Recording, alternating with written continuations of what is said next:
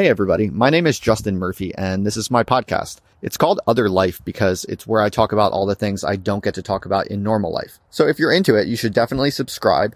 And if you'd like to talk to other people interested in what I'm interested in, or ask me questions or request future topics or guests, please just follow the link in the show notes. Finally, I just want to give a huge thanks to all the donors and patrons. I could not keep this podcast running without financial backers, so I'm very grateful. And I would just say that if you enjoy this podcast or my blog or my videos, please do consider signing up to give a little bit of money each month. It would really help me grow out this project, and it would mean a lot to me. So thanks a lot. Now on to the podcast. Over and out. So today on this live stream, we're going to talk about the psychology of Antifa. Far-left radical protesters. They've gotten a lot of news lately because independent journalist Andy Ngo was attacked in Portland by some Antifa people. There's been a lot of activity on Twitter and Facebook, all over social media. A lot of people speculating about who Antifa are, what their motives and goals are, how that culture operates. And a lot of that speculation, I think, is not very evidence-based. So today in this live stream, me, Jeffrey Miller, is going to talk with a veteran Antifa protester, Justin Murphy, who then became a professor of political science and is now an independent scholar. So welcome, Justin. Thanks, Jeffrey. I think, you know, what's on a lot of people's minds is who are Antifa? Where do they come from? So maybe tell me a little bit about your journey, just to ground this, just to be based, and how you got into that movement in the first place. Yeah, sure. And then we can kind of follow up with some more general questions about the movement's goals, objectives, personality, attitudes towards power, attitudes towards violence, all of that stuff. So how did it start for you? Sure, I'd be happy to tell you all about it. I would start by clarifying something you said at the beginning when you introduced me, because you put it in the past tense. And I would say that I'm still Antifa. I mean, I still think there's a lot to defend in kind of the anti-fascist attitude and the practices of anti-fascism when applied to actual fascism. So that would be my qualification. I think that what you're seeing today is the targets of anti-fascism being expanded to a ridiculous and indefensible degree. But the basic tenets of fascism, I still stand by. If there were Nazis marching... You mean anti-fascism. Yeah, did I say? Yeah. Freudian slip, my critics will say. But if there were actual Nazis walking down the streets of Albuquerque, I would block up and go meet them where they're at. And, you know, I think able-bodied men should actually be prepared to engage in physical community self-defense against actual fascist physical threats. And so that basic logic, I still believe in, and I would still identify with that. So that's just to clarify. I'm not presenting myself here as an ex-Antifa necessarily. Yeah. But maybe as a based Antifa or a kind of reasonable Antifa, I am happy to represent that angle. And so to get to your question about my own experience or whatever, I'll just give you the quick and dirty story, I suppose. I really came up through Occupy Wall Street is when I really got politically radicalized. And the culture of Occupy Wall Street was, I would say, significantly overlapped with the cultures of Antifa. I met a lot of proper kind of militant anti-fascists through Occupy, and that's how I kind of got somewhat acculturated into the norms and practices of what people now see in the news of, you know, Black Bloc and militant anti-fascism.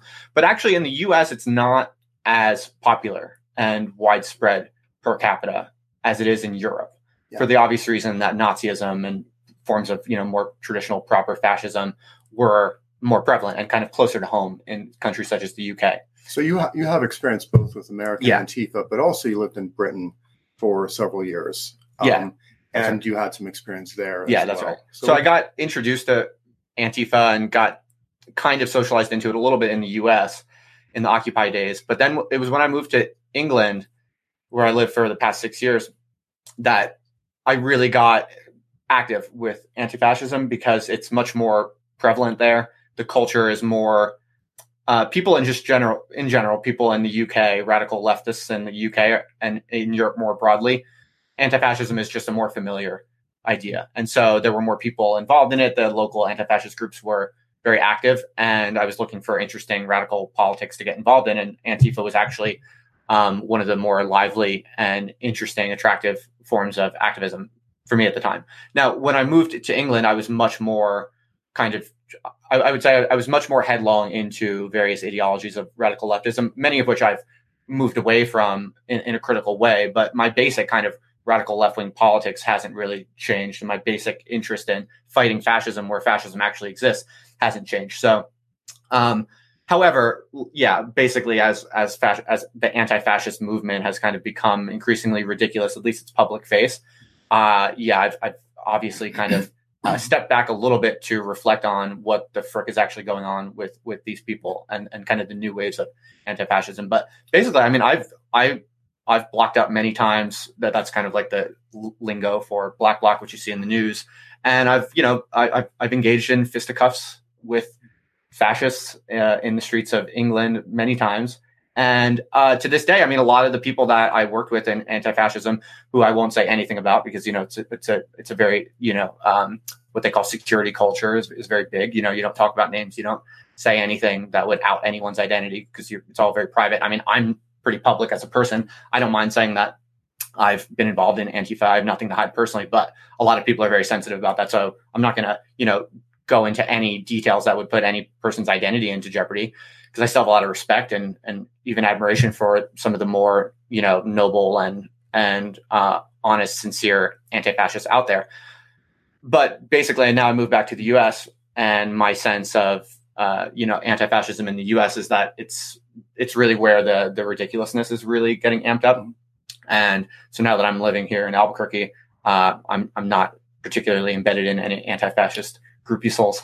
So that's basically my quick and dirty story, I guess. Well, one thing I noticed in Britain, where I also lived for 9 years, is there seemed to be quite a bit of overlap between the psychology of the sort of football hooligans and the people who supported different sports teams and the kind of psychology of Antifa versus sort of the British far right in terms of the way the street battles kind of get organized and launched and the kind of long-running antipathy that some groups have against others, even that certain individuals have against others on the other side. So could you talk a little bit about sort of Antifa versus Fa as a kind of sport, a team sport versus a kind of political movement?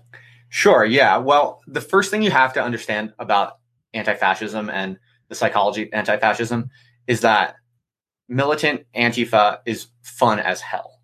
It's basically war games with often relatively low stakes. There's often fisticuffs. There's sometimes throwing projectiles. So people do often get hurt, but it's a relatively small minority of individuals in these Antifa battles that actually do get hurt. It's relatively easy to stay out of actual danger. If you don't want to, you kind of just hang back. So you actually do have a lot of control over how much danger you really want to put yourself in. And so the stakes are relatively controllable and relatively small, but you get to be part of a war gang, basically a kind of warrior tribe where you wear scary looking costumes. Nobody knows who you are underneath your costume. And you're in this large, ungovernable mass that is fighting for justice. I mean, there's hardly anything more fun or exciting than that basic activity, especially I think for young men who often don't, you know, we have certain instincts, if you will, that don't really have much outlet otherwise. So to answer your question, I mean, in my own personal experience, and of course, this is an N of one. I don't want to extrapolate too much from my own experience, but I suspect my experience was relatively average. So I doubt I'm the only one to whom this would apply. But in my experience of Antifa, the joy and excitement and just the sheer fun of participating in this kind of warrior tribe for righteousness is extremely fun and intrinsically satisfying, energizing. And yeah, so I would say for me personally, being perfectly honest, a majority of the impetus or motivation psychologically is the intrinsic fun and excitement and the pride and the energy that one gets from fighting for a righteous cause and engaging in, you know, daring, physically challenging confrontation. So I would say that's a majority of the actual psychological motivation. The politics, I think, is, I don't want to dismiss it totally, but I do think that it actually kind of comes second to, but then again, my personal position is that actually building communities and participating in radical, autonomous political communities is a kind of politics. So prioritizing the fun of it, the kind of warrior, the shared warrior tribe fighting for justice, and that all of those intrinsic psychological joys, that is a kind of politics in its own right. I think, you know, I think a lot of Antifa sort of believe in cultivating those types of, it's because what it's ultimately about is building autonomous communities that can defend themselves. And so I wouldn't, when I say this, I'm not dismissing the politics. I'm just saying that, like most political reasoning, you know, it's motivated reasoning. It's like the psychological joys and first order intrinsic benefits tend to do most of the motivating work. And then the political gloss kind of comes after. Yeah. So I think that that's certainly true with Antifa, but I don't think that even necessarily undermines it. I think it's just, that's trying to be honest about what's really going on under the hood. So it's kind of a team combat sport to some degree, with kind of ritualized rules that often both sides kind of understand tacitly, particularly in Britain, right? That's right. There was a clearer set of norms about who do you go after, and it's typically like the Antifa guys in Black Bloc versus the far right guys, but you don't sort of fuck with journalists or bystanders. That's right. I think a dirty little secret of Antifa culture is that anti-fascists hate the fascists, but it's actually more like a love-hate relationship. Like any situation where you are highly invested in defeating some kind of enemy, there's always a kind of latent ambivalence to it, right? This is actually a very kind of Freudian idea, right? If you really hate someone in some sense, you're actually kind of obsessed with them. You know, you actually really do care about them. And I think you see that very clearly in Antifa culture. Like in my experience with Antifa, when again, I have to be very careful because I don't want to out anyone, and I don't want to be seen as like a narc or a snitch or something like that, because I'm not. I'm trying to share honestly the psychology behind it and how it works in a way that I think can help everyone understand things better across the aisle, if you will. So, but what I would say is that when you're actually doing and organizing militant anti-fascist actions, people do, anti-fascists have a sense of who the enemies are, who are the people that are going to be there on the day, the fascists that is, they're going to be fighting. And they know them from previous scuffles and previous street battles. And to the point of actually there being quite a lot of personal feuds. And it actually does become a kind of sports-like game, just like sports teams visit each other. You know, sometimes it's the home team, sometimes it's the away team. They have recurring battles over, you know, the course of several weeks or seasons. The anti-fascist rhythm is very much like that. And it did often strike me as uncomfortable, this fact, because it ultimately, what it points to is the possibility that ultimately the fascists and the anti-fascists are pretty much sometimes involved in their own kind of private game, and the actual larger political purposes sometimes seem to be quite secondary. And that was, you know, something that I've expressed. That's a criticism I've expressed within anti-fascism. And, you know, I'm not shy to express that in public. Yeah. So let's talk about some of the stereotypes of Antifa. One stereotype you often get is, well, either all the folks in Antifa are sort of weak little beta soy boys who like can't succeed in life at all and can't find mates and take out their frustrations on political enemies.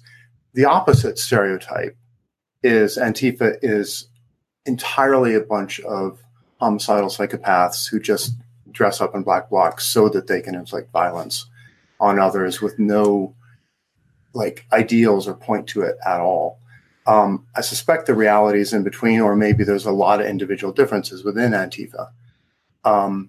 So, you know, contrary to the kind of soy boy stereotype, like you train jujitsu and you have done for years and you're really into MMA. And like you mentioned, within the far left, Antifa are kind of the elite Praetorians, or they're viewed as relatively high status compared to run-of-the-mill protesters. Is that accurate?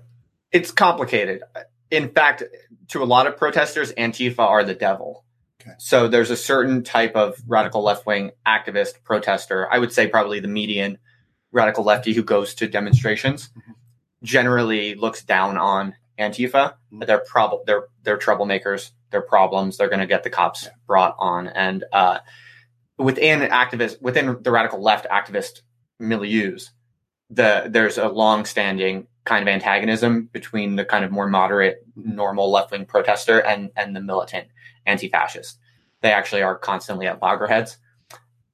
Now, within a certain faction, though, of the radical left, within the militant wings of the radical left activists, Antifa are definitely seen with a certain particular nobility and kind of radicalism and a willingness to kind of put their bodies on the line, this kind of aesthetic and honor, if you will, to some degree.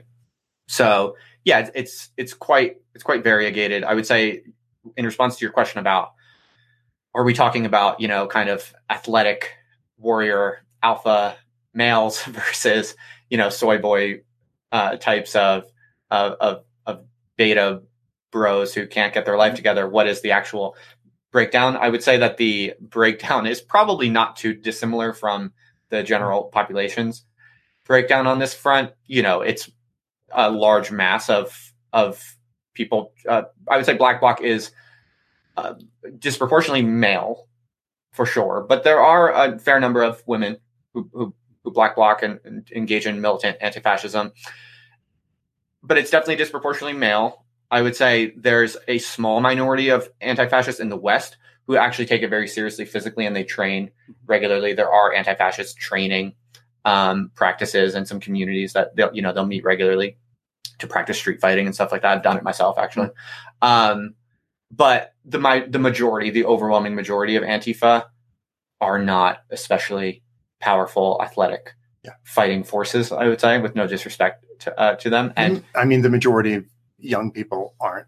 Yeah. The majority of everybody isn't, right? So if you selectively display, like, these are the faces of Antifa, or, you know, these are the faces of the Proud Boys, either direction, you can always find examples of fairly pathetic-looking humans. And you can also find examples of heroic-looking people. Sure. So the selective presentation here, I think, is a big problem for people understanding what's actually going on. And so you actually met we can talk about this, you met your wife as part of the kind of radical left, right? Kind of. I wouldn't say I met her through the radical left, but we were both kind of deep, headlong, radical left activist types, Yeah.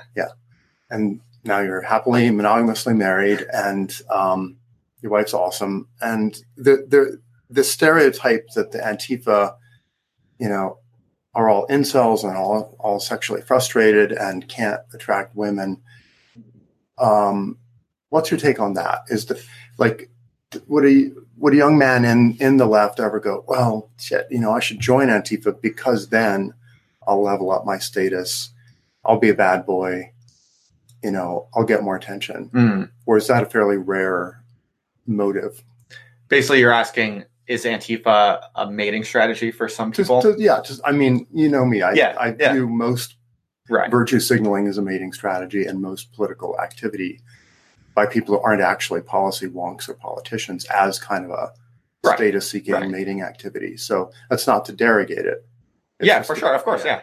And I think, because these things are so common, that pattern is so common, of course, there's some of that going on, for sure. I think if you are embedded in radical left-wing circles, you're a young single man, you know, one way to show off your physical prowess, your courage, and your dedication to the righteous cause is by, engaging in fisticuffs with Nazis or, you know, whoever is being called Nazi, you know, at the moment.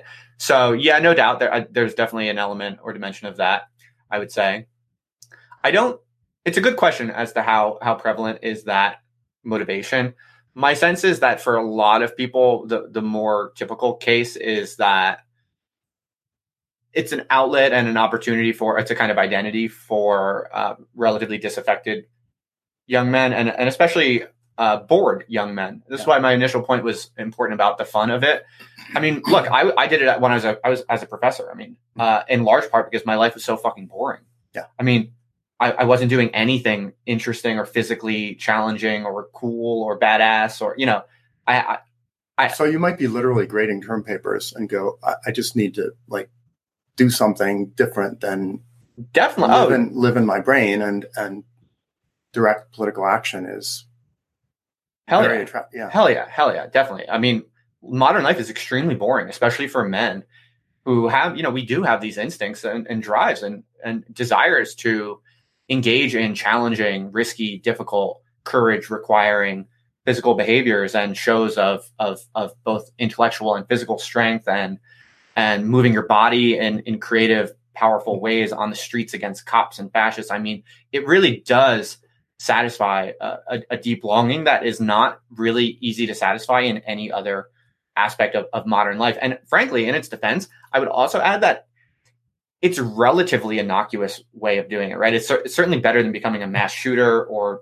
you know, hunkering down into like resentful incel communities where you just like rag on women all day, you know, these sorts of things. So, yeah. You know, usually it's... That's right. That's nine, right. That's but, right. But then depending on... We'll talk about the targets. That's right. Later. That's the real perversion and the relatively new kind of drift to anti-fascism that I think is really unfortunate. And one of the reasons why I'm happy to be talking about this, analyzing this in public, because it is a serious problem. Where it's going and what's happening is a serious problem. In some sense, I think it's in large part because indirectly because of Trump in the following way, that with the arrival of Trump, there was triggered this kind of mass paranoid hysteria of the fascists hiding beneath, you know, the friendly faces of the people, you know, in your workplace and your friends and family. Everyone's a secret fascist now. Everyone's paranoid about a secret fascism lurking behind everything. And I think that kind of mass paranoia going mainstream, going to the national level, has now kind of filtered down into anti-fascist circles. And think about it. If you're an anti-fascist up until Trump, you've kind of been, you know, a dedicated member of a really obscure kind of low status, fringe, radical left wing group. Now it's kind of cool if the whole nation thinks that fascism is a major threat because it increases your status, right? Now there are more legitimate targets that the public sees as legitimate for you to attack and to rebel against. And I think basically a lot of legitimately good natured anti-fascist people who actually really did set out to just fight fascism, they've kind of gotten carried away in large part because of the national paranoia about fascism. Yeah. So there's a kind of mission creep that's happening where if in 2014 you're Antifa, you think fascism is like a very small problem and we must fight it. But then with Trump, you suddenly get the impression that, oh my God, there's a lot more conservative views about immigration and nationalism and so forth than we realized, right? And so it seems like there's this colossal looming threat all of a sudden. And of course, the bigger the threat you're fighting, the more status you tend to get. That's right. And the more justifiable it is to engage in, you know, breaking some eggs, right? Yeah. If there might be some collateral damage, well, you know, it's not my fault. There's a national threat that needs to be dealt with. Yeah. Yeah. So, and of course, people will find it very hard to hear that because, you know, I'm neither a Trump supporter nor a Trump derogator. I've got very mixed feelings about all that. But anybody who follows me on Twitter knows I have very conservative opinions about some things, very radical, progressive views on other things. And I think that's kind of true for many Americans, right? We're sort of a patchwork of ideas, and that's why it's hard for the two-party system to kind of fight over the middle because it's a very confusing middle. Let's get very practical for a minute. So what is Black Bloc? Why do Antifa wear it? What does it typically involve? Where do you buy it? Do you trade tips on what to wear? What's the kind of functional rationale for why certain things are worn, stuff like that? Right. So there are a few rationales, I would say, for the whole Black Bloc aesthetic. Probably the first primary one is just security culture is what it's called. Basically protecting your identity, remaining anonymous. There is a real purpose to that because there are some people in the proper fascist kind of neo-Nazi communities who will look you up and find you where you live and fuck with you and your family. I mean, that has happened. That's legit. The prevalence of that is another question. I think there's a lot of paranoia. There's not that many Nazis at all, but they do exist, and they can do damage to you and your family, especially if you present yourself as like a militant anti-fascist. So that's probably just the main purpose, is you want to make sure that none of the Nazis or fascists know who you are, so they can't look up your face, can't look up your identity. The second, so it's anonymity to protect against the folks you're protesting against in terms of doxing. Is it partly also to protect against police? That was going to be the next point. Yeah, that's another major reason for the blocking up, is it's not just because you don't want the police to know who you are or see your face, but in particular, it gains you a lot of tactical advantages as a group. So, for instance, if you and I are going out to resist some fascists in the street, if, let's say, you get arrested, then I can actually pull you away from the cops. Me and a bunch of my mates, our mates, can pull you away. And if we're able to physically detach you from the police, then the police don't know who did it. They don't even know the initial person they were going for. Right. So there's a kind of tactical logic where every individual blends themselves into the mass. So it's not, so one dimension is protecting your personal identity.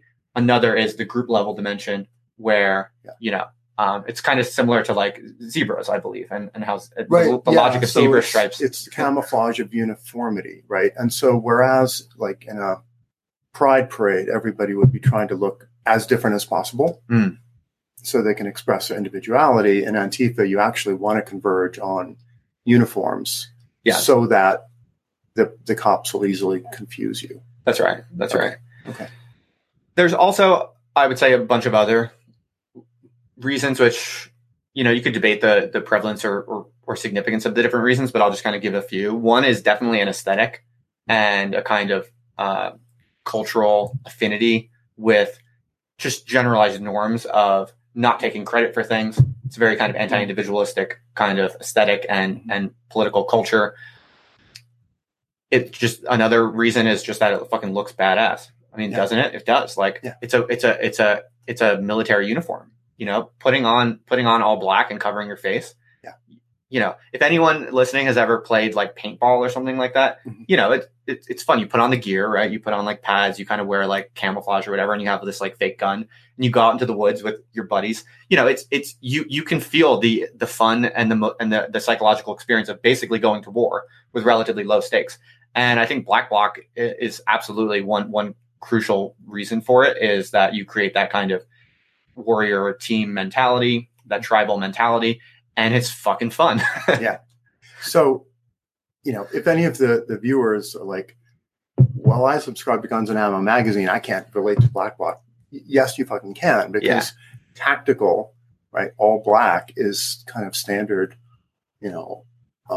SWAT team garb, operator garb.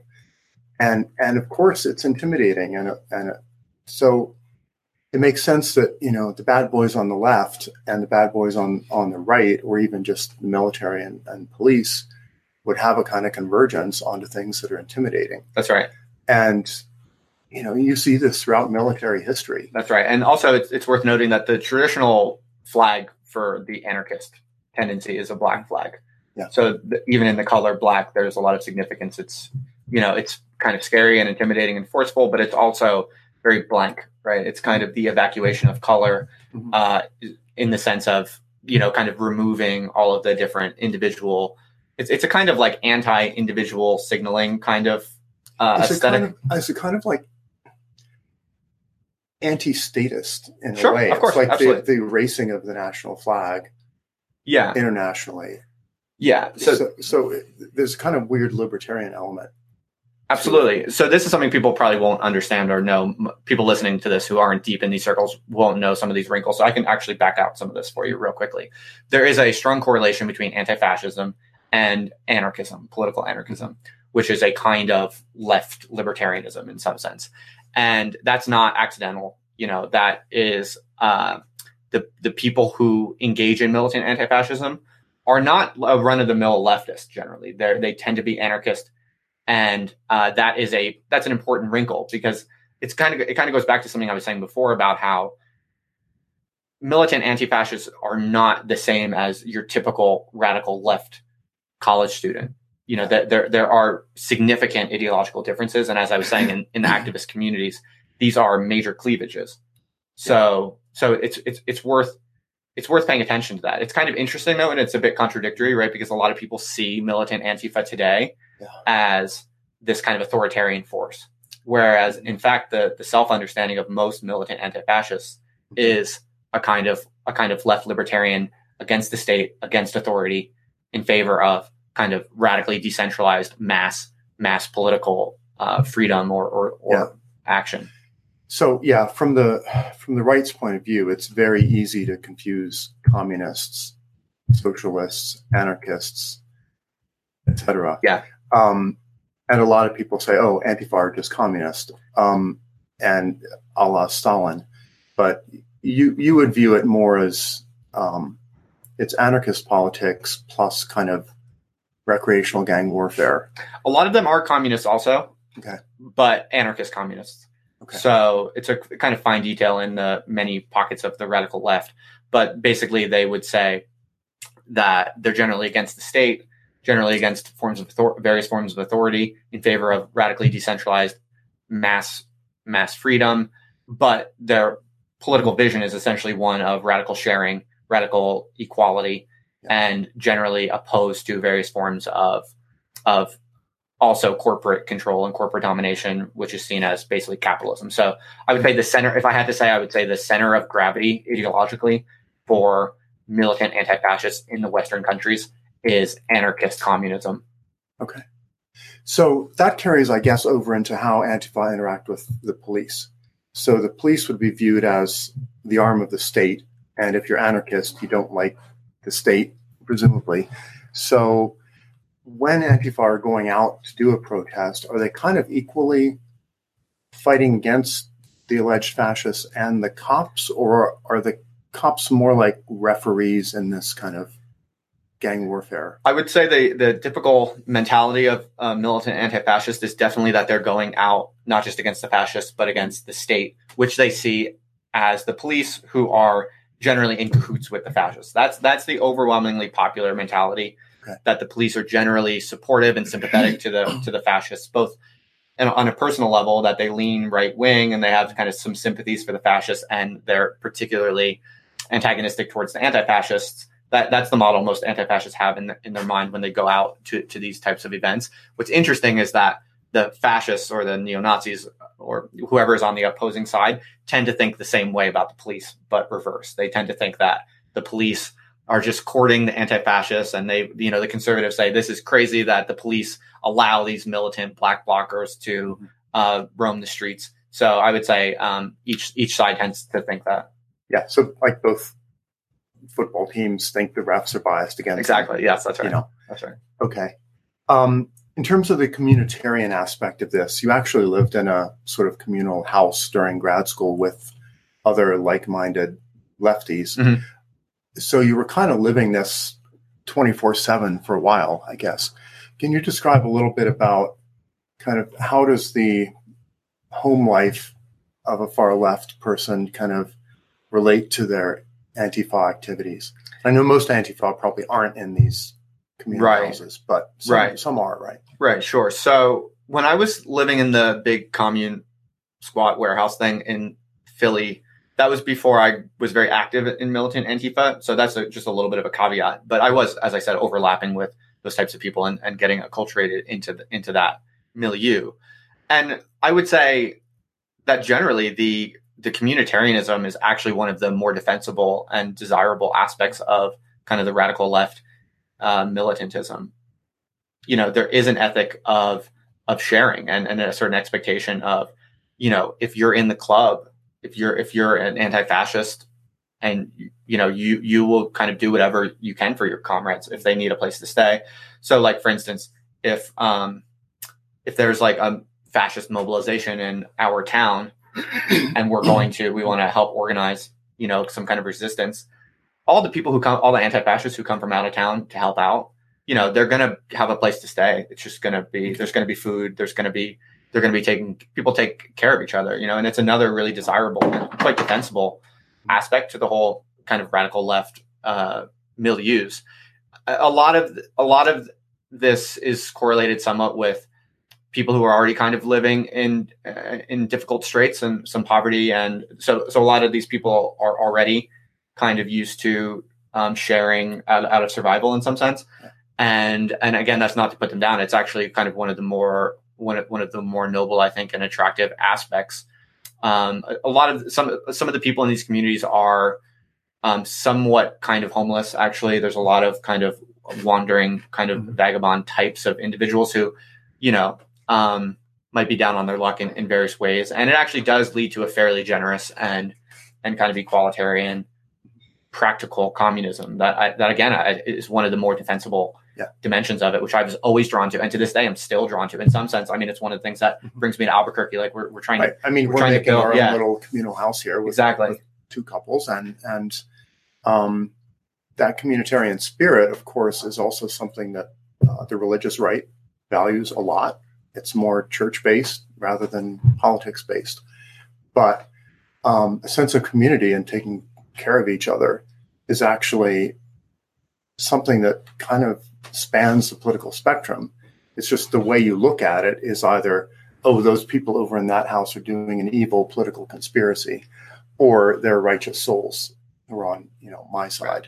So what I'm trying to do in this video, of course, generally is try to get people to kind of understand Antifa as objectively as possible, not necessarily sympathetically, not necessarily, against it, but there's so much bullshit on Twitter and social media about Antifa that seems poorly informed.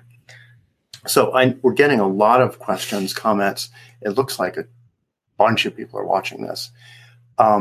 So we'll get to those in just a few minutes.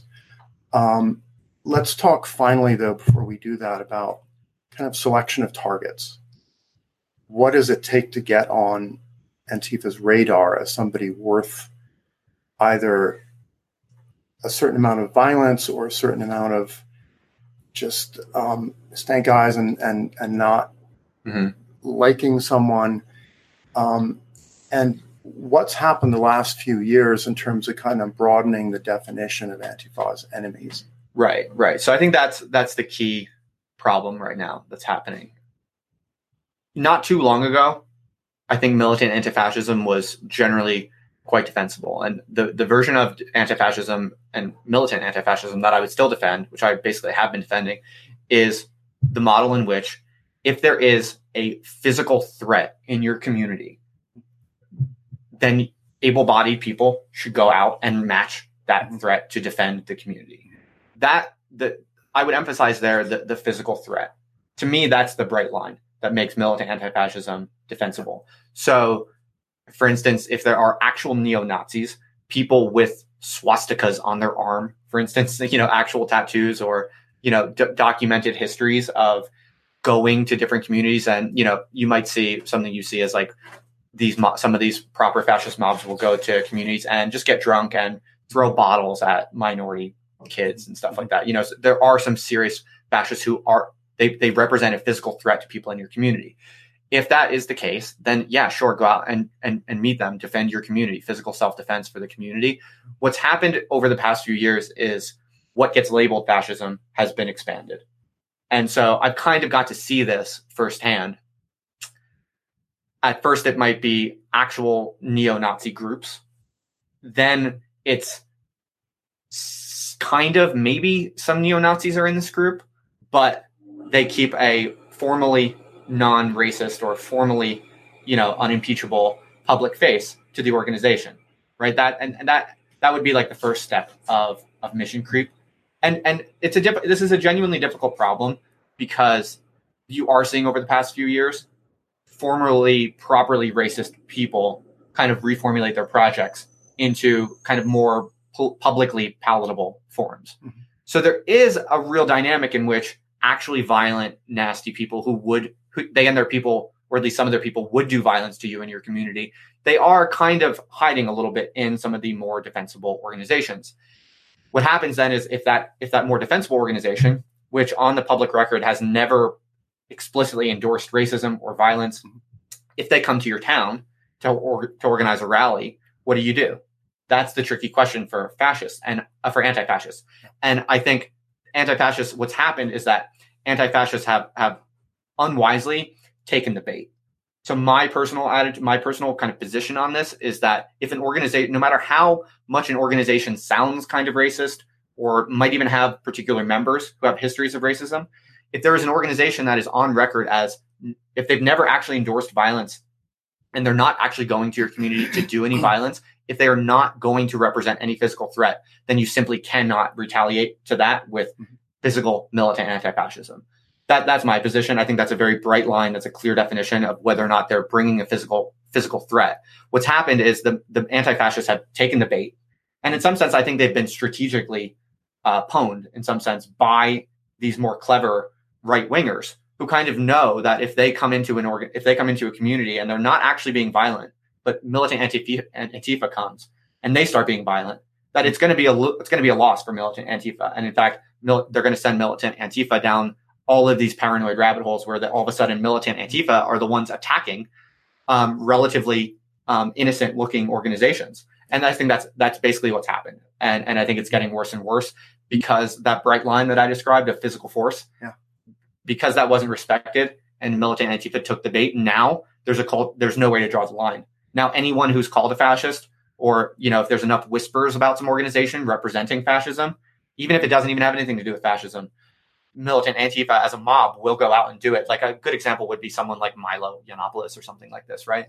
Now I think we're in this kind of late stage kind of terminal cancer for Antifa where because they were not rigorous about how they drew the line for what deserves physical self-defense, now it's just anything goes and militant Antifa is constantly overreacting to threats that don't deserve militant physical resistance. That's kind of my theory of what's happened. Yeah. So let's make this super concrete. So if you're in a sort of Antifa planning meeting before a protest, like, on this date, this other group will show up in this city, roughly this area.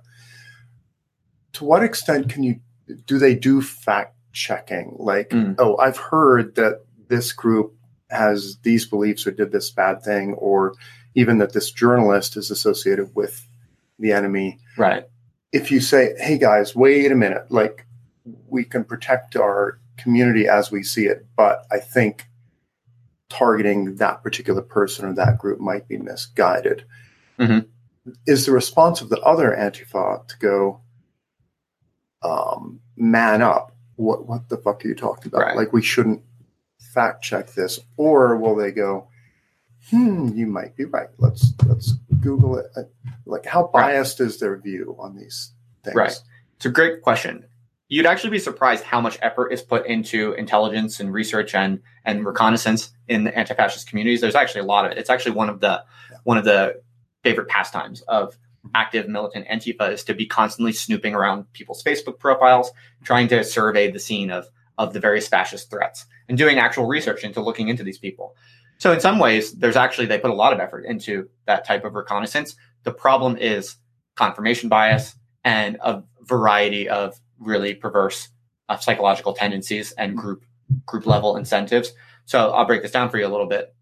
One of the problems is that one way to get status or to increase your status in anti-fascist circles is to be a good fascist hunter, right? So if, let's say you're good with computers, you're good with sleuthing around Facebook or whatever the case might be, you can kind of show off your intelligence and not just your intelligence, but your commitment to the cause and your ingenuity by bringing to the group, hey folks, I have this new piece of research showing this, I have this new fascist on the radar. Yeah. So by identifying fascist threats, you get credit as an individual in the group. So because that's highly rewarded to find fascist threats, you can see how this very rapidly goes awry. The problem, and I would say the complementary problem is that there is virtually no cost to misidentifying positively a fascist. So I actually wrote a blog post about this a couple of years ago about the two different types of errors that, statisticians and social scientists distinguish between two different types of errors, false positives and false negatives, basically to avoid the technical jargon. And one of the systemically perverse problems with anti-fascism, which explains how we got to where we are today, is that people are strongly rewarded for identifying fascist threats. You get applause, people like you, you're vigilant, you're really noble and smart. But if you're wrong and you identify someone as a fascist who turns out later to actually not be a fascist, there's no punishment. There's no cost. Nothing bad will happen to you. And in fact, there's not really any even mechanism for ever doing that kind of post hoc checking or validation. Yeah. So it's easy to do the game theory there. You know, it's easy to see how that's going to play out over time. So you think it's quite likely that the Antifa who attacked journalist Andy Ngo will have actually probably read some of what he wrote in Quillette or other outlets, or tracked him on social media. And so he's kind of a known enemy in their view. And of course, everything that they read of his or discover or videos that they watch will kind of be assimilated into their view that he's already probably a bad actor, right? Oh, for sure. Yeah, the model there would be people look into someone like Andy Ngo and, okay, maybe this guy's never said anything explicitly fascist, but they look to see who he's friends with. They look to see where he writes. And simply by virtue of not being within the kind of anti-fascist radical left milieu, that basically is incriminating. So the model there would be, this guy's not particularly a fascist, but he supports, he basically enables fascism.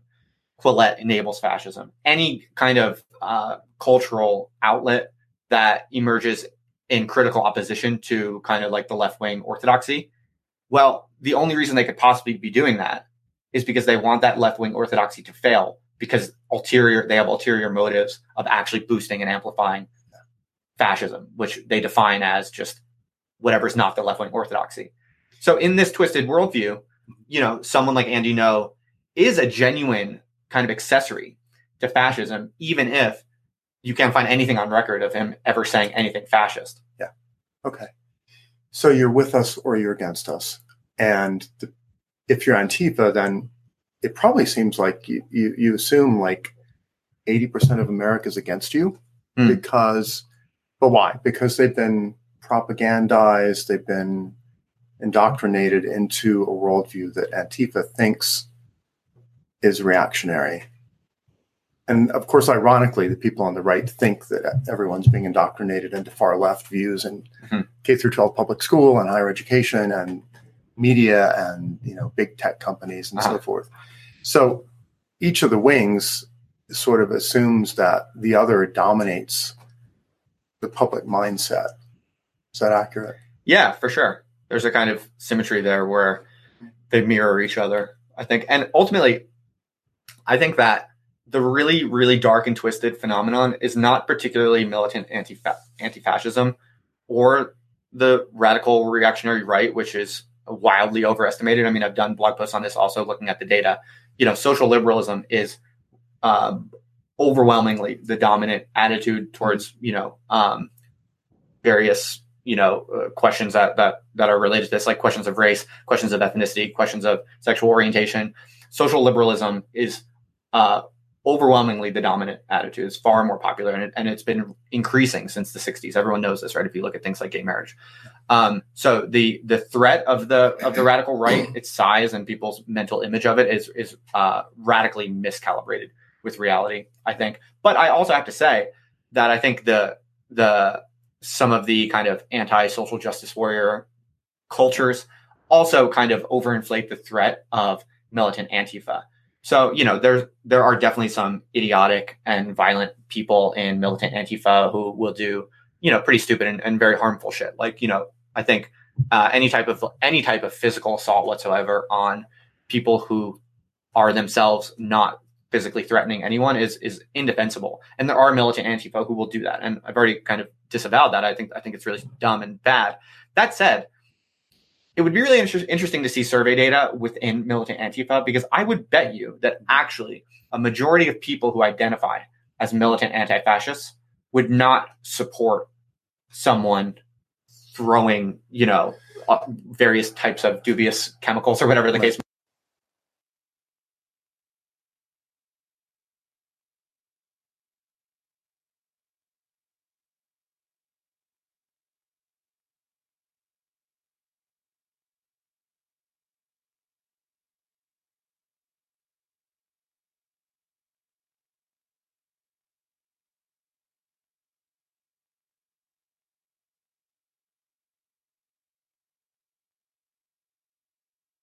are supportive of free speech.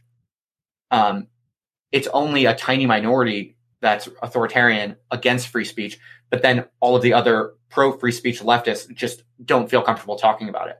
So yeah. There's a spiral of silence problem, and we have data to show that, and anyone on the left knows that. So I think the same thing is probably happening with Antifa. Like, the average militant anti-fascist probably doesn't condone these types of idiotic, harmful behaviors against relatively innocuous, quote unquote, threats. So it's just something to keep in mind, because it's easy. I basically think the right and the left both do this kind of unfair and inaccurate projection onto the other. Like, you know, there are not that many people out there in the United States of America who think that you should throw milkshakes on reporters. You know, there's just not that many people at all that support that. So what do you think is the reaction of Antifa to the Andy Ngo attack? Some of them are probably going, fuck yeah, that's righteous. Some of them are probably going, that is terrible for our public image. That is regrettable. God damn it, Portland, get your act together. Mm-hmm. Or something in between, do you think? Yeah, no, that's right. My wager, I would put my money on a solid majority, at least, thinking that even within militant anti-fascists, people who go to anti-fascist protests, I would wager that a majority of people think that no one should throw rocks or concrete or milkshakes at truly innocent reporters who have never endorsed any type of fascist, racist, or sexist position. It's just, there's going to be a few people who do that. And then the real problem is that no one on the left wants to really say, this is bad in public, because then they'll be seen as a traitor. And I think, honestly, you see the same thing. You see the same thing on the right. The really twisted and dark, I think, catastrophic, like, cultural and civilizational threat here is not either the left or the right. It's the game that they play together.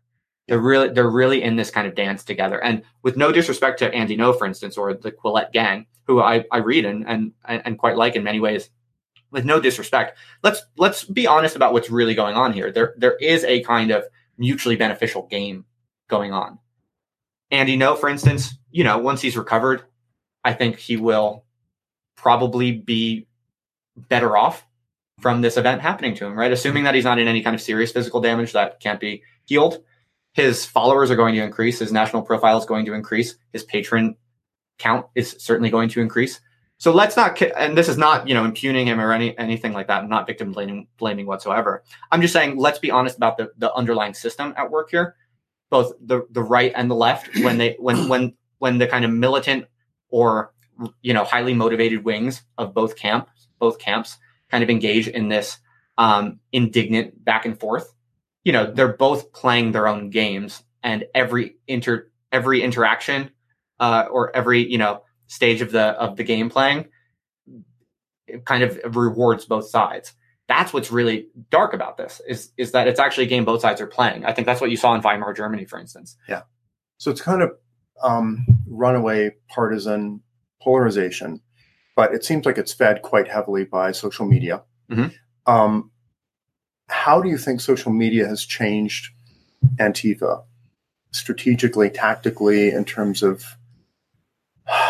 their relationship to the right, and kind of how they think about culture and the world generally? It's a good question. I definitely think it's accelerated the craziness and the bad judgments and these kind of perverse incentive systems that I've described. I think social media has accelerated it because it gives more opportunities for people to signal their anti-fascist credibility. Yeah. So you recently had a kind of funny episode. I forget the details of it because I try not to waste too much time paying attention to the nonsense.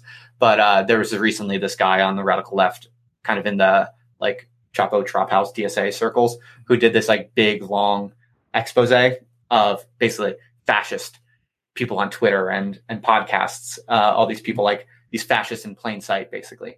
And it basically lists a bunch of just pretty normal left-wing podcasters who just at all, you know, even slightly deviate from kind of the anti-fascist party line. And it was like this long, super serious, you know, reconnaissance, white paper type of product that he wrote. And it was just such a laugh. I mean, but it's an example of how social media increases opportunities for people to basically find fascists even where they don't exist. So there's that. Yeah, I think in other ways, yeah, it's interesting. I don't know. I mean, this type of event, like the situation with Andy Ngo and just this recent incident, it's kind of a feeding frenzy on both sides. I'm sure that the really kind of toxic anti-fascists who are kind of drinking from the Kool-Aid that everyone's a fascist and this type of thing is acceptable, they're seeing this as like a victory, right? Look at all this attention. Look at what we did. We're really, we're putting fascism under the spotlight, and this is like a major win. They get to feel that, and they get to feel like they did something good. And then on the other side, people like Andy Ngo and the Quillette gang get to genuinely feel indignant, and they're genuinely they are the unreasonable targets of an assault. And yeah, I think both sides honestly eat it up. Yeah. So just to frame all of this discussion for those of you who might have just joined us, the point here is not to advocate Antifa. The point is to understand it and for the culture at large to have a better kind of insight into this little subculture. So if you hate what Antifa did and you want to destroy it, you damn well better understand how it works. Because if you don't understand it, you're fighting an enemy blind. Right? It would be like if you tried to organize a D-Day invasion and you didn't bother to understand where the Germans deployed their forces. Conversely, if you are in Antifa, I think it's important also to understand objectively what's happening in your subculture and to be kind of radically honest with yourself about it.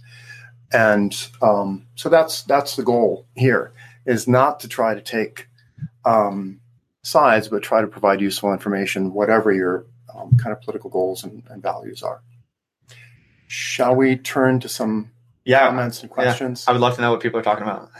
What's the vibe been, Ben? Some pretty, repetitive disagreement, particularly with you. Okay. What's the main point of disagreement? Are people calling me fascist or like an anti-fascist cuck? I'd say more so the second. Okay. Yeah.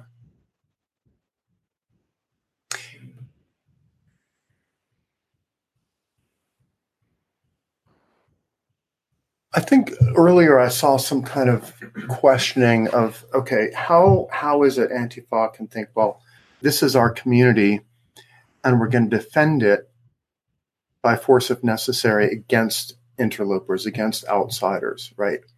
Now, I think everybody on the right can relate to that. Like the idea that if the government came and tried to take your guns, fuck the government and we're going to fight. Right, or like the vigilante border patrollers. Yeah, or if the border's unguarded, defend the border. Right. If your family is being attacked by home invasion, stand your ground, fight back. So that idea of protecting your tribe, your land, your ideals, your civilization, I think makes sense to a lot of people, wherever they are politically.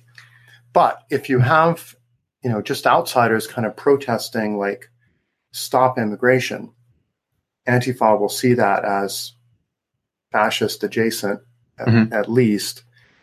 How do you get from there to, oh, those people are a physical threat to my community? Right. So my theory that I've kind of laid out here is that bright line of physical threat has been washed away. So that's no longer the line. That's no longer the criteria. So anti-fascism now does not see itself as only resisting physical threats. Okay. Because the theory is now that fascism is hidden. It's diffuse. All the fascists now have, clean public images. So behind a perfectly innocent, nonviolent organization, that's where the fascism is hiding. So they have to be treated as if they're a physical threat because that's what their ulterior motives are. Okay. So in a way, though, you're bringing physical violence to a meme fight. That's right. You're defending against. That's what I think. A corruption of the ideology that you see as righteous and good by people with different ideas. But you're doing it in the street rather than on social media or with documentaries or personal contact with people who don't share your views or stuff like that. Yeah. You're bringing bike locks to a meme fight. Yeah, that's what's happening. I think that's right. Ben, I want to know, like, what is the main critique of the story I'm laying out?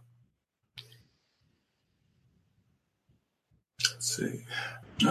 There was a lot of talk about you being just communist and kind of radical, that kind of thing. People not liking that. I did have one question, which is, why don't more people on the left disavow Antifa violence? For example, as far as I know, we still don't have any of the 20-odd Democratic presidential candidates disavowing Portland Antifa violence against Andy Ngo. What is the cost of saying those guys went too far? Yeah, there's a major social cost, and there's no particular social benefit within the in-group. It's the same problem as Donald Trump's comments about Charlottesville, right? I mean, it's not that surprising, the signal he sends on that, right? I mean, there's no, for his in-group politics, you get social benefits for cheering on, or at least not criticizing, the more overzealous aspects of your own group. And basically, if you do disavow it, you only get one result, which is you lose friends and you lose status in the community. And for a lot of people, I mean, the path that I chose was basically to go all in on just saying the truth about everything I could find and to try to constitute a kind of identity and a milieu around that. Yeah. But not everyone has the opportunity to do it. Like, I was lucky that I was successful in doing that relatively. So now I kind of like have no ideology, and I just say whatever I think is true as honestly as I can. And I'm kind of known for doing that. And I have like a friendship group that has emerged because of the status I've gained from doing that. But most people aren't at a margin where that's possible. Most people are at a margin where if they started telling the truth about what they see on the left from within the left, they're not going to reconstitute any kind of new identity or new social group. They're just going to be seen as vaguely fascist sympathetic. I mean, that's really what it comes down to, is like, if you question a particularly overzealous kind of stupid, harmful activity by a particular anti-fascist, it's not just like people, you lose status. That's actually understating the case. You actually start to people start to imagine that you have some weird fascist sympathies. Yeah. And you actually do run the risk of getting called fascist. You really do. That's a real thing.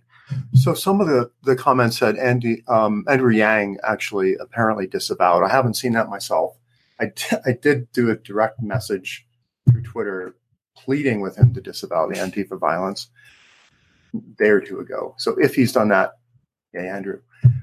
But I think he's one of the more reasonable and less partisan candidates, and he's explicitly trying to reach out to the center and the independents in a way that most of the other Democratic candidates aren't. So no doubt this will cost him in terms of the left base. It might not be good for his Democratic primary chances, but I think it's setting him up, for later, if he gets to that point, of being able to say to the centrists and independents, look, I was the only one who took a stand about this. So we'll see how that plays out. Yeah. Okay. I would love to answer a question or two, like a difficult, pointed question about the last one, the story I was laying out. Does Justin regret doing the Antifa thing? I guess his wife makes this hard to answer, honestly. No, my wife doesn't make that hard to answer at all. And I would say that I don't regret anything I've ever done on behalf of or with militant anti-fascism, because I always had a very clear criterion for what was legitimately resisted or counteracted with physical community self-defense. I only ever went to militant anti-fascist events or mobilizations when the people that we were mobilizing against were actual fascists who were going there to basically intimidate and get drunk and roam the streets violently. Like that's the only thing I've ever, resisted physically in Black Bloc. And to this day, I would defend that. I don't think there's, I think that's a legitimate community self-defense. So I don't regret anything personally. I mean, there might've been if I thought about it more carefully, there might've been some events that I went to where I was guilty of kind of this mission creep. So I'm definitely not saying I'm totally above it, but that was always fairly conscious to me. Well, let's talk a little bit about kind of getting carried away in the heat of the moment for a second. So anybody who's done combat sports or trained or done paintball or done like some munitions training at a shooting range, knows the crazy things adrenaline can do. And it is very exciting. It's really fun. But it also means the bright moral lines that you draw for yourself ahead of time can get blurred. Sure. That's a good point. Yeah. So to what extent do you think, like in a culture where everyone's recording everything on their smartphone all the time, you can see examples of crazy runaway violence and sit in the comfort of your living room and go, I would never do that. I can't imagine ever doing that. And this is true whether it's violence from the left or the right or the center, anybody.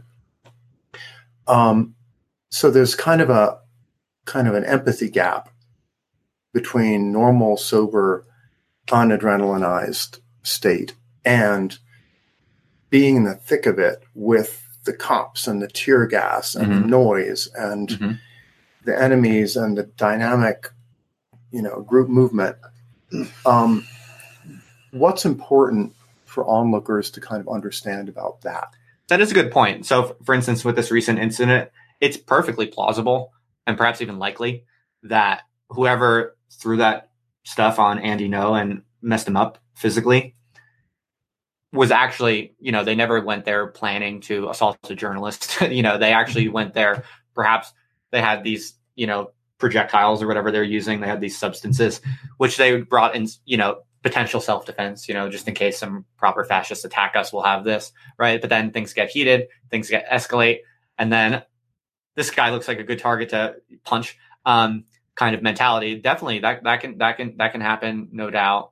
There's also an interesting phenomenon where in crowds, there's a lot of research on this, right? In crowds, there's a certain diffusion of responsibility that happens. Yeah. And you don't know what you're capable of doing within a hotly mobilized crowd if you haven't been in one, So there is a sense in which you lose a sense of the costs. You feel kind of free to do whatever. And it can get you kind of carried away. It's a particular psychological phenomenon. You become kind of possessed by this freedom of the crowd, and people have written a lot about that, and that's real. I can testify to that. So yeah, in some sense, this type of incident is a kind of relatively impersonal, non-conscious, kind of stochastic event that just emerges from this type of public confrontation, where you have militant anti-fascists going into a space, you have free speech journalists going into a space, and the probability of some individual incident like this happening is probably gets quite high, even if no one set out with that intention. Yeah. So yeah, that's a nice wrinkle that's a nice wrinkle for understanding the underlying psychology, because the naive psychology, which a lot of people fall victim to, and including the free speech communities that I'm quite sympathetic to, that I'm belong to in some sense, we see this sort of thing where an innocent person is being assaulted by militant Antifa, and we become indignant, and we imagine in our own heads, I think everyone can testify this, you imagine in your own head, there's an evil cabal of, militant anti-fascist leaders who are like planning these sinister attacks on independent journalists, but it's not, that's really not the model. That's really not, there might be a few people that are kind of thinking like that and planning like that, but this is mostly kind of non-conscious, systemic phenomena that are just playing themselves out through relatively unwitting bodies. Yeah. So what might have happened, I imagine, is a certain percentage of Portland Antifa may have known Andy Ngo by sight or known his writing and been a little wary of him as sort of potential enemy. And then once you get kind of riled up, then you might bring him into the category of actual enemy worth attacking. Once your sort of gang psychology, that's right. That's a much more plausible model in the absence of other information. Obviously, who knows in any particular case, but without confirmed actual information about the individuals involved, that would be the most likely model that you should have in your mind when you see this sort of thing. Another thing I would add, which is I think is crucial for people to understand, is you never know what happened beforehand. And when responsibility is so diffuse and distributed, that cuts both ways. Not only do you feel more emboldened to do something you otherwise wouldn't do that's violent, but things might be happening to you and you don't know who's doing them. So that's a major problem. So it's possible that in this type of event, in this type of conflict, there might have been a couple neo-Nazis somewhere off in the background, like throwing rocks at the Antifa, right? Like that happens. It's not totally unheard of, even if that threat is overhyped. And so if you just got hit in the shoulder with a rock, but you don't know who threw it, right? Yeah. Well, you know, what do you do in that situation? If they're often, these things are very physically distributed, right? So like Antifa are relatively in one area, the non-Antifa, therefore the fascists, are kind of relatively in another area. And so if you just got hit by a rock and you don't know who did it, but it came from over there, yeah, well, you kind of feel justified in throwing something back at whoever you happen to hit. So that there's a lot of that goes on also. So yeah, it doesn't, by the way, this doesn't excuse any of it. It's just, it's a more realistic model. And I think it's important to not allow yourself to fall into the trap of imagining some like evil, sinister bogeyman where that often isn't there. Yeah. So just to be clear, like neither of us are excusing anything that was done to Andy Ngo, we're totally pro free speech. But we think if you actually want to prevent that kind of thing from happening again to other bystanders or journalists or people on either side of these protests, it's important to descriptively understand it, like to bring to bear like my psychology and your political science and try to get to the root of it, partly so that the protesters themselves keep in mind certain dangers and risks and ways of getting carried away, partly so the police can manage these events better, and partly so onlookers and journalists and just ordinary folks on Twitter and social media just are smarter about how they talk about this stuff in a way that's actually aimed at trying to help solve the problems, yeah, rather than just demonizing anybody. Absolutely. And I would only add to that more specifically that what's really the underlying problem that will truly destroy a country or a civilization is the system of the left and the right in this mutually escalating, in some sense, mutually self-rewarding cycle. That, you know, it looks like a hate relationship, but it's actually a love-hate relationship. That is what is super dangerous, because there's virtually no limit to it. It's constant positive feedback. And that's why I think what you really want is accurate models. And look, ultimately, most of the time, the truly accurate or most rigorous, plausible model of something, I hate to break it to you folks, it's just not the most exciting or most, energizing interpretation. It usually pours cold water on whatever your emotionally excited interpretation that you want to have, you know? But ultimately, yeah, I mean, I think if we have any chance of kind of staving off the real threat of where this is going, yeah, it's going to be through people having a truly nuanced and rigorous model of what's really happening. Because when you have that model, you don't get so paranoid, you don't get so emotionally angry, and you don't kind of contribute to problems that you don't even really understand.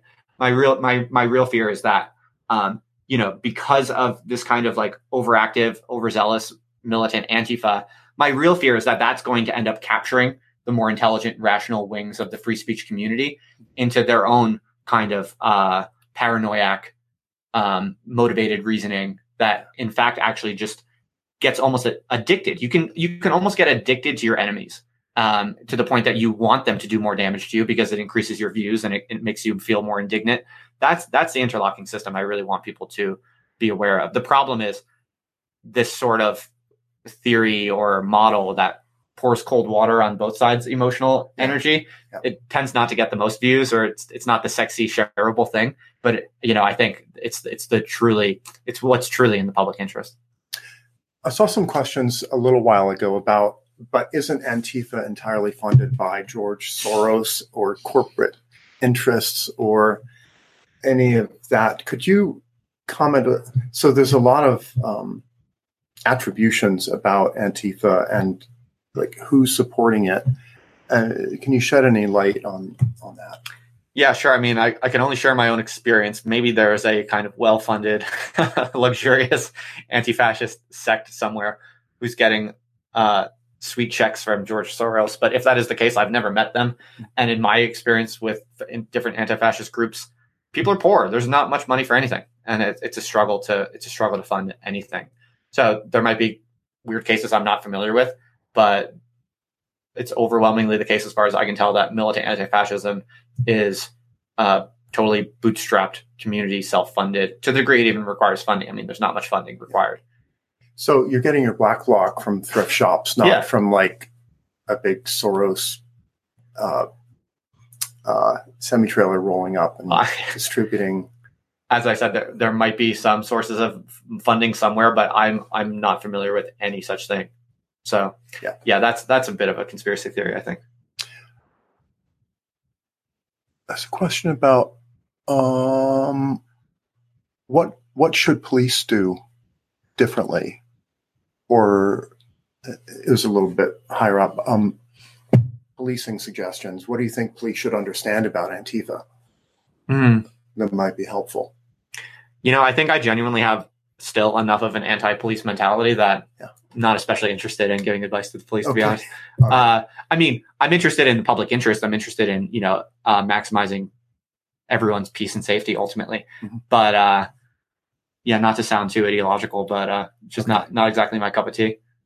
But you think the burden should be on the police to do this smarter and better, and if they are in fact not fascist wings of the state, then maybe they should just intervene earlier? It's a good question. It's a good question. I mean, I know very little about like policing tactics for public protests, and I've only seen a few myself. I think if you support free speech and you support a well-defended right to the freedom of assembly, I think you have to bite the bullet that there's going to be a possibility of assault. Yeah. To be frank, I think that if you're a free speech person and you want the police to clamp down on more like preventative policing to stop anti-fascist attacks, I don't think that's really tenable. I think there's like a trade-off where you could have 100% effective policing at stopping all this violence, but then it would be extremely oppressive policing that might also shut down a lot of free speech activity. For sure. Okay. Yeah, there's definitely a trade-off there.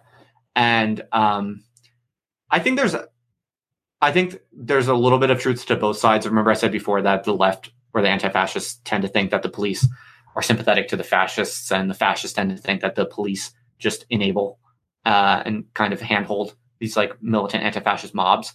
I think there's a little bit of truth to both of those perspectives, only because at the end of the day, police are just getting paid to do their job, and they don't really, a lot of them don't have much experience with this sort of stuff. It's not so common that police on the police force most of them don't have a lot of experience with this stuff. It's still relatively rare enough that the average person on the police force doesn't really have that much experience. And so they're just trying to, it's like with most things, the underlying model or theory is not that interesting. It's like, they're just people trying to do their job, and they're trying to like not, do something that they're going to get punished for, right? So they're not they don't really care either way. They're just basically trying to do the best they can to minimize violence and any kind of like bad media.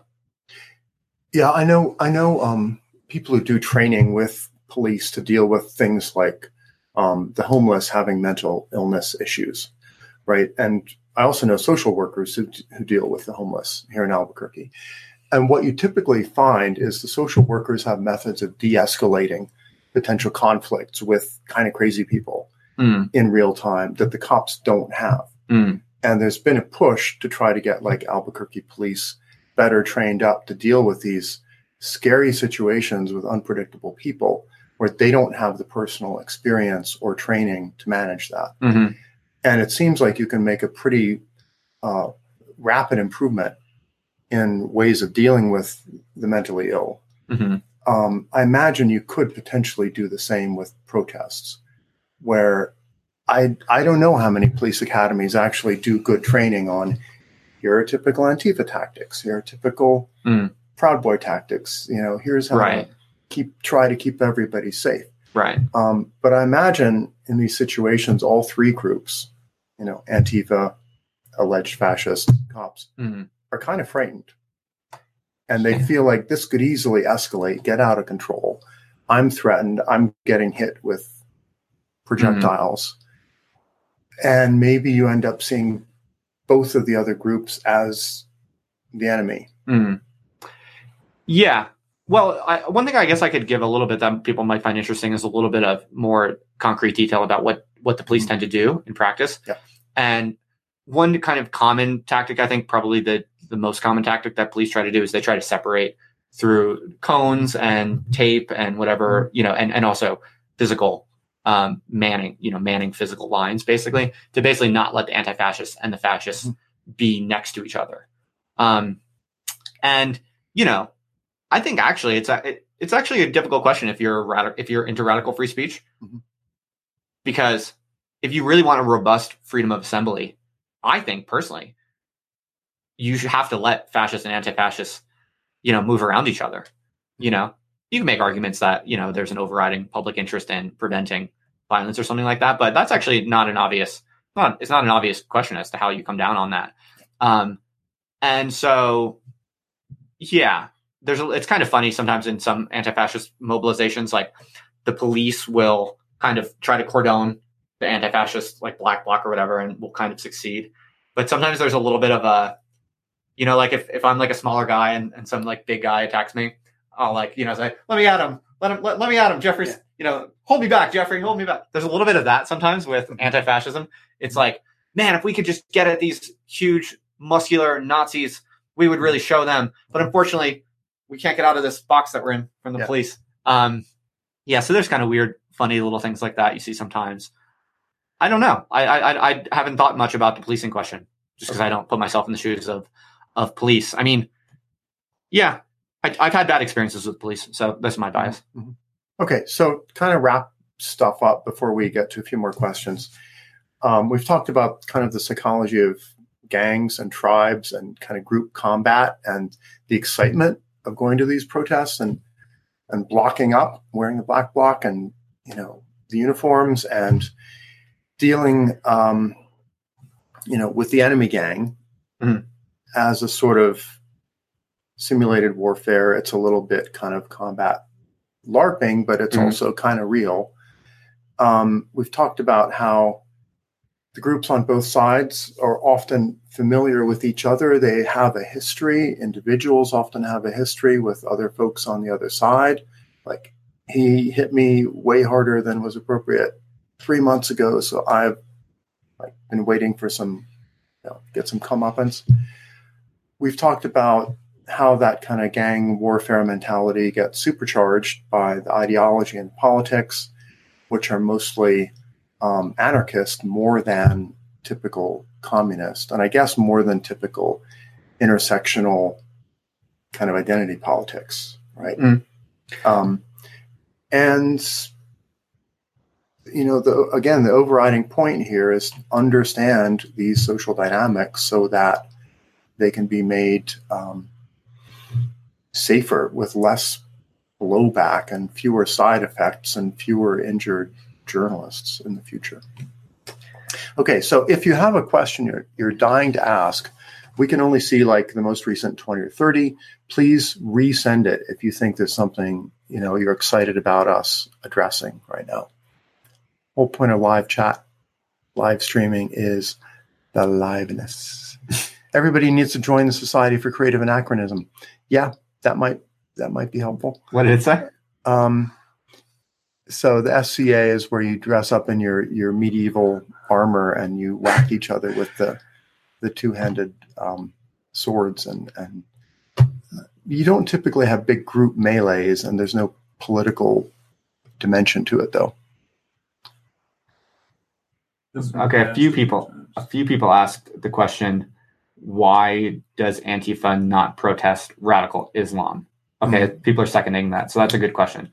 This is something I've thought a lot about, and I've actually written a little bit about it. It's a really good question because you would imagine, right, that, you know, there are radical Islamists in the Western countries who are explicitly promoting quite reactionary, oppressive positions, whether it be against homosexuality or against women or whatever the case might be. So there's a reasonable expectation that all these militant anti-fascists should, you know, engage in physical resistance against the threat of reactionary Islam. And why don't they do that? Well, there's obviously a countervailing pressure, right? And the countervailing pressure is kind of the deference and support for deference to and support for minorities, right? So there's a weird kind of intersectional game going on where the reactionary threat of radical Islam is relatively underweighted in the scheme of priorities of the radical anti-fascist relative to the threat to brown people in Western countries. So that's clearly that's a simple kind of descriptive statement. Just in the psychological priorities, the threat to innocent racial minorities is valued higher than the threat of radical Islam. I think I've thought a lot about like what are the conditioning variables, like what causes a particular threat to get overweighted or underweighted in this like intersectional scheme. What's the underlying set of weights? And I think here in this, there are kind of two variables that matter a lot. One is that migrants and immigrants, which obviously aren't just from Muslim countries, but there's some overlap there, at least in the imagination.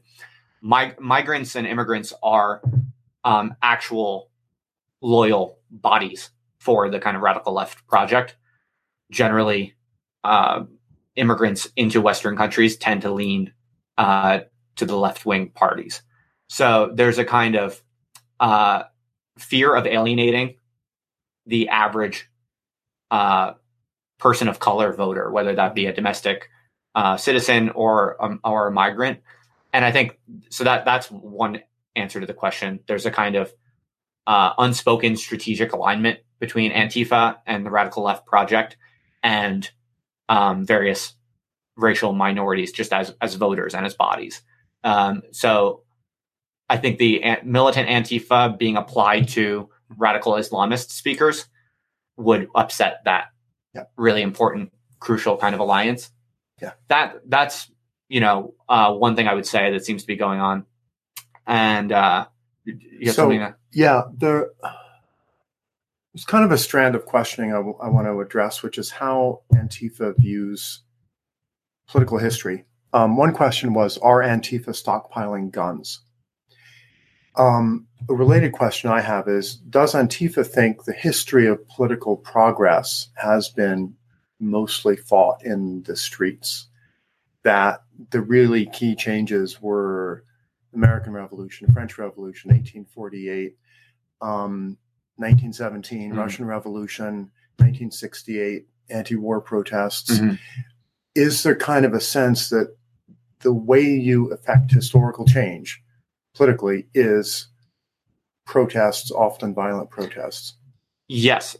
So on that question, yes. And then remind me about the gun question, and we'll circle back to that. But the question, there is a overriding ideology that is very common on the anti-fascist left, the militant anti-fascist left, that physical resistance is ultimately the only thing that works, mm-hmm. and that negotiating never works, compromise never works, debate never works. It's a real point of absolute kind of ideological pride, and the historical memory or the model people have of the history is that anti-fascism, militant anti-fascism, is the reason why Nazism and Italian fascism didn't spread. So there's a kind of folk empirical historical tradition. But what's interesting is when you look at those cases and you look at that data, it's never really been demonstrated. There's a bunch of really influential Antifa books that that tell the history. There's like an anti-fascist history tradition. And it's all qualitative. None of it really does any social scientific tests that are at all legitimate. But it's very, very cherry-picked data. But it's a good question, because there is a widespread meme that in history there's proof that militant resistance on the street is the only thing that ever stopped fascism, and they see that as like the reason why fascism didn't take over the world, because of brave, courageous anti-fascists who fought in the streets. I think actually there's a plausible case to be made that it's exactly the opposite. And that fascism, the worst forms of fascism, actually took off precisely where there was the most physical resistance. I don't have the data to back that up, but I have some intuitions of that. Because if you look at like Weimar Germany, for instance, Hitler's group, the Nazis, got a lot of their energy and motivation and appeal from the massive anti-fascist resistance and the different like street battles that were going on. In some sense, it was the insecurity and discomfort with all the street fighting that made people really want a strong authoritarian leader to put an end to it all. So yeah, I think you can make actually the opposite case quite plausibly. But if you're a grad student in the social sciences, this is an excellent project to dig your teeth into, because as far as I know, this hasn't been adjudicated empirically. Yeah, so this must be frustrating to you, because you're a very quantitative social scientist, political scientist, and you're actually writing an ebook on how to analyze the general social survey, quantitatively with our statistical package, et cetera. What I've seen is a little bit of a hint that, on average, violent political revolutions don't succeed as well as nonviolent ones. But I can, there's counterexamples. You're citing the Erica Chenoweth data, I think. I believe I am. Yeah. Probably third hand. Yeah. There is some empirical literature suggesting that nonviolent revolutions get the goods better than violent revolutions. There are some sophisticated critiques, so that's why I'm not totally sold on that. But I'll tell you this: there's certainly not empirical evidence of the overwhelming anti-fascist folk knowledge that militant resistance works. Yeah. Okay. Antifa murdered 20 million Russians. What's your view on skeptics or conservatives kind of lumping in like Antifa and Stalinists? Obviously, they have somewhat different political ideologies and agendas and contexts, but do you think there's a kind of overlap of goals in that, like, if Antifa succeeded and kind of reshaped society the way it wants, would they have the internal limits not to do a Stalin-esque Holodomor or a kind of Khmer Rouge killing fields or a Maoist Cultural Revolution? Or do you think they're not even really thinking about those dangers? No, well, they're certainly not thinking about those dangers. So there's certainly no plans for those types of things. That would be kind of silly conspiratorial thinking. But I also would affirm there are certainly no internal limits. Okay. I don't think there would be any way to stop that type of thing happening down the line. That's exactly the problem with kind of what's rotten about the radical, like when radical left ideology goes dishonest and rotten, this is exactly the problem, that there is no limit. There's no criterion for stopping that sort of thing. And I think I think fears about this are not totally misplaced. I think it's just worthwhile. You have to have the right model. You can't imagine that there's like a conspiratorial will to have these things. No, nobody wants these things. Most people in all times and places are basically just trying to do the good thing, but it gets twisted by perverse incentives and group psychology. And so that's real. I think the threat is real. There is no way that would be able to, they'd be able to self-limit themselves. But at the same time, you'd be stupid to think anyone wants that or is anyone's trying to organize that. So back to the gun thing. If Antifa are out for an anarchist revolution, are they actually stockpiling weapons the way maybe the Black Panthers did or a lot of violent communist revolutionaries did? Or can they just not afford them? Or they think that would be, the PR would be too bad. It would be just too harmful to the cause if we actually brought guns to a meme fight. So I could say a few things here. Unfortunately, we don't have good survey data on what militant anti-fascists really think about things like guns. So this is all a bit conjectural. But my sense is that most militant Antifa, in some sense, it depends how you define that. Like, are we talking about anyone who goes to an anti-fascist mobilization, or are we talking about the people that are blocked up and like really down to fight? My sense is that the people that are really down to fight, the really physically mobilized militant Antifa, are going to be generally more sympathetic to communities arming themselves. Kind of like the Black Panthers did, there's definitely a kind of sympathy for that among the more militant, physically oriented ones. But the average person at an anti-fascist mobilization, the average person is anti-gun, is pro-gun control, would be my wager for sure. Now, there's an interesting wrinkle here, because there is a kind of growingly public presence of pro-gun anti-fascists. There's a particular group in the South called Redneck Revolt. I don't know if you've ever heard of them. Mm-hmm. They're kind of repping. They're kind of like the first group to really rep publicly a kind of pro-gun militant anti-fascism. I think it's actually quite interesting. I tend to be personally, I'm pretty sympathetic to the Second Amendment rights. I think that's my own attitude. And so to the degree I defend a kind of reasonable based anti-fascism, I kind of think it's cool that, I think communities should probably be able to defend themselves. And, I think with an accurate and reasonable definition of actual fascism, I think it would be good to see armed based anti-fascism.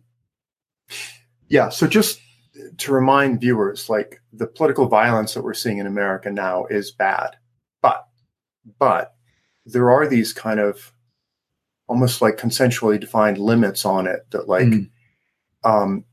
it's okay to throw shit, and it's okay to bring crowbars, and even the milkshaking, it's gotten into the realm of chemical warfare a little bit lately, allegedly. But what you don't see is pitched street battles with firearms. Mm-hmm. Yeah. And I hope we don't get to that point. Is there anything that could tip the balance into that kind of, not necessarily a civil war, but kind of conflicts that are really escalated in terms of lethality? So this is obviously conjectural, but this is exactly what I was saying about the mutually reinforcing feedback system at work here. To me, that's the real threat. So what you could imagine, for instance, is if these types of stupid, harmful, militant Antifa attacks keep occurring, you could imagine the kind of pro-free speech, anti-Antifa groups forming their own militias, right? I mean, if you think that militant Antifa is this, like, conspiratorial cabal trying to take over the government with guns funded by Soros, like, this type of model that people have in their mind that's so fearful of militant Antifa could in its own way be one half of precisely what escalates us to the worst levels. And that's why I'm trying to kind of pour cold water on the left and the right, because that's the only way I think you can de-escalate from these sorts of things happening. So, yeah. So that's what we're trying to do here is kind of trying to foster mutual understanding a little bit, not to excuse any bad behavior, but to try to avoid things tipping over into that point. So as one of the commentators said, all it takes is like one or two guys with guns on one side to go on a shooting spree at a protest for the other side to react and overreact and arm up. Yeah. And that, I think, would be really bad for, American political discourse. Yeah, precisely. I think that's where you get to the worst possible outcomes, is by a positive feedback system between the worst parts of militant anti-fascism and the most fearful and empirically inaccurate models in the minds of normal pro-free speech, anti-violence types of people. Because then, it's very easy to see how the most good-natured person who hates violence and wants to prevent any type of violence can become the real motor force of violence. Because once you think you're doing self-defense against violence, anything goes. And that's exactly what anti-fascism is. That's exactly the problem. These people who will throw milkshakes or throw rocks or whatever, they see themselves as preventing violence. And that's why it's justified to them. So if you start thinking that militant Antifa is this, like, violent force taking over the country, and once you start thinking like that, you're going to become part of the system that escalates to, like, the worst places a civilization can go. So that's why ultimately, I mean, my final 2 cents on all of this is that the left and the right are currently locked into such a profoundly disorienting and harmful kind of two-way dance that the only real option at this point is what I call a kind of post-political option, which is you focus on telling the truth about all things in your life to anyone who will listen, and you do nothing other than that. And all of these games, these motivated reasoning games and fears and bogeymans that both the left and the right love to get amped about, don't under any condition allow yourself to get pulled into that. And the more people can do that, and the more we can create intellectual cultures where you don't have to take a side, and you don't have to have some, like, really sexy, emotionally motivated talking point or team that you're playing on, the more we can cultivate that kind of culture, the more we're going to de-escalate precisely what's most toxic about all of this. That's my view anyway. Yeah. Good. I think we're going to wrap it up there. I know you guys had a lot of questions. I'm delighted we got a pretty good viewership on this. I hope you'll share this if you found it interesting. Thanks to everybody who is a subscriber on my channel. Please join more. We'll probably have some more video even later this week. And yeah, we're going to do lots of stuff like this on my channel also, which I put a link in the, we put a link in the description of this. So subscribe to my channel also. And we're going to be doing stuff like this on both of our channels, kind of alternating and seeing what we come up with. So yeah, thanks for hanging out with us. And did you want to get any thought on the record before we wrap it up? You were so kind to ask me questions mostly the whole time. Do you have a kind of Jeffrey Miller final note on all of this? I really enjoy just being kind of as objective as possible an interviewer for this, because I don't know a whole lot about Antifa. I have tweeted a lot against Antifa in the last few days, as some of you will have noticed. And so I'm not sympathetic to them, but I do have this psychologist's view of the world that the better you understand people, the better you can change their behavior if that's what you want to do. If you don't understand them at all, their motives, their motivations, the games they're playing, what excites them, what they're frightened of, you are not going to have any leverage for changing their views. So that's my plea for more objective scientific insight into this kind of political realm. Nice. I can already sense that all the free speech, like Quillette crowd people are going to call me Antifa cuck, and all the anti-fascists and leftists are going to call me a fascist sympathizer. So you can't, sometimes you can't win, but yeah, no, I hope I didn't seem like I was too strongly pro Antifa, because in some sense, Ben's shaking his head. No, that's good. I mean, if I sounded somewhat, you know, biased in favor of Antifa, it's just because that's the harder position to take right now. And I always think that's the most productive thing to take. Like, it would be so easy to just fire up the mic with you and get all like, we love Quillette, we love free speech, we hate all these like stupid, all the patently stupid and violent and harmful tendencies that are taking over on the left. I mean, I could do that all day. We could easily do that, and that'd be fun, and I'd probably get you all wild up, and you know, you'd enjoy it and feel motivated. But I think we're trying to do something different. You know, we're trying to do something better and more objective and bigger. So I was, for what it's worth, folks, if you think I'm an Antifa cuck, I was trying very hard to be as sympathetic as possible to Antifa, because as Jeffrey was saying, I think we both share that view that if you are really worried about a problem and you really want to figure out how to unwind it, then you actually need to be as empathetic to it as possible. You need to really try to understand it from the inside out. And that ultimately means having a kind of cultivated sympathy that's required for understanding anything. So that's what I was trying to occupy for this conversation, just to be perfectly clear. I'm not, you know, I think I got nothing but good things to say about Andy Ngo and the whole like free speech, anti-Antifa tendency. I understand it, you know, very well. And, you know, and if anything, if I have like a group membership at the moment, I tend to be like, I think I'm more widely read by people in the anti-Antifa crowd. I mean, all the Antifa people think I'm like a fascist neo-reactionary traitor. I mean, that's like that's the common talking point. On, and even like, worse, you're Catholic. Yeah. Right? So I mean, so if people think I'm an Antifa cuck from trying to give a sympathetic, realistic model of what's going on with them, let me assure you, you're totally wrong. For, you know, the overwhelming majority of anti-fascists or kind of just leftist intellectuals on the internet, I'm persona non grata. So. Yeah. So, Andy Ngo, hope you get better soon. Andrew Yang, if you've disavowed Antifa, yay, thank you. Appreciate it. Thanks to subscribers, and we'll see you again soon. Have a great day. Over now. Hey, everybody. Thanks for listening. If you thought that was cool, then don't forget to subscribe, and it would be even cooler if you left a review. I'd appreciate that. And yeah, just to learn more about what I'm up to, you can check out theotherlifenow.com. That's all. And I will see you around the internet.